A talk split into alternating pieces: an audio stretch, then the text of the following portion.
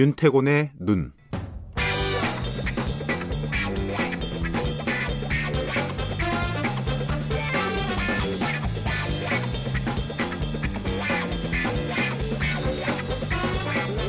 네, 윤태곤의 눈 의지와 전략그룹 더모아의 윤태곤 정치분석실장 나와 계십니다. 안녕하세요. 네, 안녕하세요.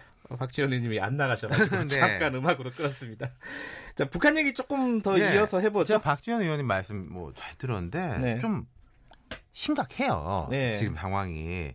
제 어제부터 한미 연합 지휘소 훈련이 진행되고 있습니다. 이건 근데 이때 도상 훈련 내지는 워게임. 요즘은 도상 훈련이라는 걸 지도로 하는 게 아니라 컴퓨터로 그렇죠. 하니까. 컴퓨터 시뮬레이션. 예. 예. 워게임에 가깝고 이제 실제 병력이 움직이고 이런 건 아니고 근데 북한이 반발해서 훈련 이름도 좀 바꿨거든요. 네. 어쨌든 북한이 미국을 향해서는 좋은 신호를 우리를 향해서는 나쁜 신호를 계속 보내고 있다는 거예요. 네. 그게 어제 담화문에 대해서 음, 박 의원님은 뭐 그 크게 신경 쓸 필요 없다. 무시해라. 이게 예. 박지원 의원의 말이죠. 예. 우리의 생각이 조금 무시를 했는데 계속 나오고 있고 톤이 점점 점점 올라가고 그러니까요. 있다. 뭐 오늘 음. 여러 신문에서도 뭐 보도를 했는데 뭐 제가 조금 인용하면은 군사 연습을 아예 걷어치우든지 군사 연습을 한 데 대해 하다못해 그럴싸한 변명이나 해명이라도 성의껏 하기 전에는 북남 사이의 접촉 자체가 어렵다는 것을 생각해야 한다. 네. 뭐 남조선 당국이 이번 고비를 무난히 넘길 수 있다고 생각한다면 대단히 잘못 짚었다 음. 이랬습니다. 그러면서 미국 대통령까지 우리의 상용 무기 개발 시험을 어느 나라나 다 하는 아주 작은 미사일 시험이라고 하면서 사실상 주권 국가로서의 자위권을 인정하였는데 도대체 남조선 당국이 뭐길래 우리의 자위적 무력 건설 사업에 군사적 긴장 격화니 중단 촉구니 뭐니 하면서 횡설수설하고 있느냐? 앞으로 좋은 기류가 생겨 우리가 대화에 나간다 하더라도 이러한 대화는 조미 사이에 열리는 것이지 북남 대화는 아니라는 것을 똑바로 알아두는 것이 좋을 것이다. 그리고 제가 말씀 안 드렸는데 좀 험한 단어들 좀 입에 못 그렇죠. 담기 어려운 음. 단어들이 좀 더 있어요. 네. 그 박지원 의원은 뭐 대내 정치용이다 예. 북한에 이렇게 해석을 했는데 어떻게 해석을 하는 게 맞을까요? 아니 그러니까요. 박 의원님 말씀대로 저도 동의하는 지점은 예. 북미 사이의 이야기가 잘 되면은 뭐 약간 뭐 우리가 조금 뭐 한번 빠져 있더라도 크게 나쁠 네. 거는 없어요. 우리가 당장 기분이 상할 건 있지만은 근데 이게 분명히 묘한 게 있어요. 북한만 이런 게 아니라 트럼프 대통령의 발언하고 이제 겹쳐서 볼 필요가 그렇죠. 있는데 예. 트럼프 대통령이 아주 작은 미사일 그 미사일 사거리가 미국에 톡도 없으니 없다. 그 자국 안보 위협이 아니라는 거고 네. 우리 입장에서 그게 아니잖아요. 우리한테는 위협이 되는 거니까요. 그렇죠. 예.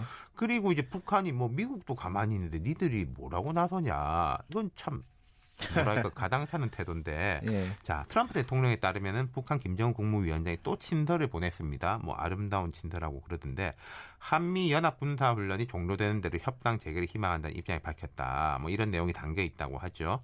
그러면 또 북한의 이 친서는 이 미사일은 미국에 대한 게 아니다. 음흠. 라는 뜻을 담고 있는 거겠죠. 예. 근데 트럼프 대통령이 그다음 이런 말을 했습니다.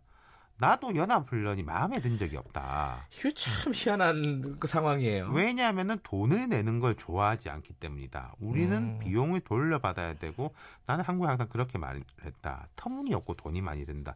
ridiculous and expensive라는 문구를 썼는데 트럼프 대통령이 한발 더 나가가지고 여기다 걸고 있는 거거든요. 음흠. 자, 트럼프 대통령이 그간에 이른바 전략 자산 전개 훈련이 줄어드는 데 대해 가지고는 남북 평화 이런 이야기보다는 돈 안 들어서 좋다. 네. 이런 말을 한 적이 많아요. 자, 그러니까 트럼프 대통령 입장에서는 돈도 안 쓰고 북한하고 대화에 도움도 되고 북한이 이제 뭐 우리 쪽으로 ICBM이라든지 핵 훈련 같은 거 안 하니까 일거양득이다. 그렇게 말한 적이 있는데 지금도 그런 거예요. 김정은처럼 나도 한미연합 훈련 마음에 든 적 한 번도 없다. 돈 들기 때문에. 네.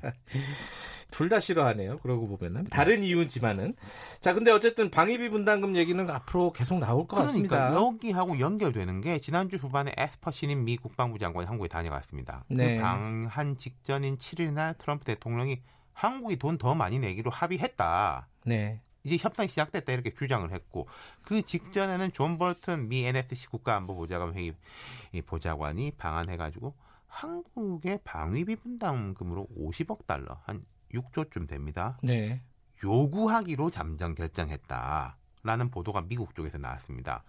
그러면 만약에 6조라고 하면 올해 방위비 분담금이 1조 한 300억 정도 돼요. 현실적으로 가능한 액수 같지는 않은데 어쨌든 자. 우리 쪽에서는 뭐 이런 얘기가 오간 적은 없다는 거 아니에요? 볼턴이나 에스- 에스퍼나 딱 액수를 제시하면 요구하진 않았는데 이 말은 있었던 것 같아요. 볼턴이 왔을 때 50억 달러 숫자를 내밀긴 했다. 음흠. 이거 당장 달라는 게 아니라 아하. 주한미군이 뭐 이것저것 다 합치면은 네. 직간접 비용 하면은 이 정도 된다. 예. 언젠가는 한국이 다 부담해야 되는 거 아니냐 이야기를 했 는데 작년에도 처음에는 엄청 많이 불렀다가 거기보다 낮아졌지만은 평소 인상률보다 높은 숫자를 기록했거든요. 네. 이번에도 아마 그런 흐름으로 가려고 하는 것 같아요. 네. 뭐 6조까지는 안 하고 뭐좀 봐줘가지고 이 정도 예상은 요구하겠다. 됩니다. 예. 예.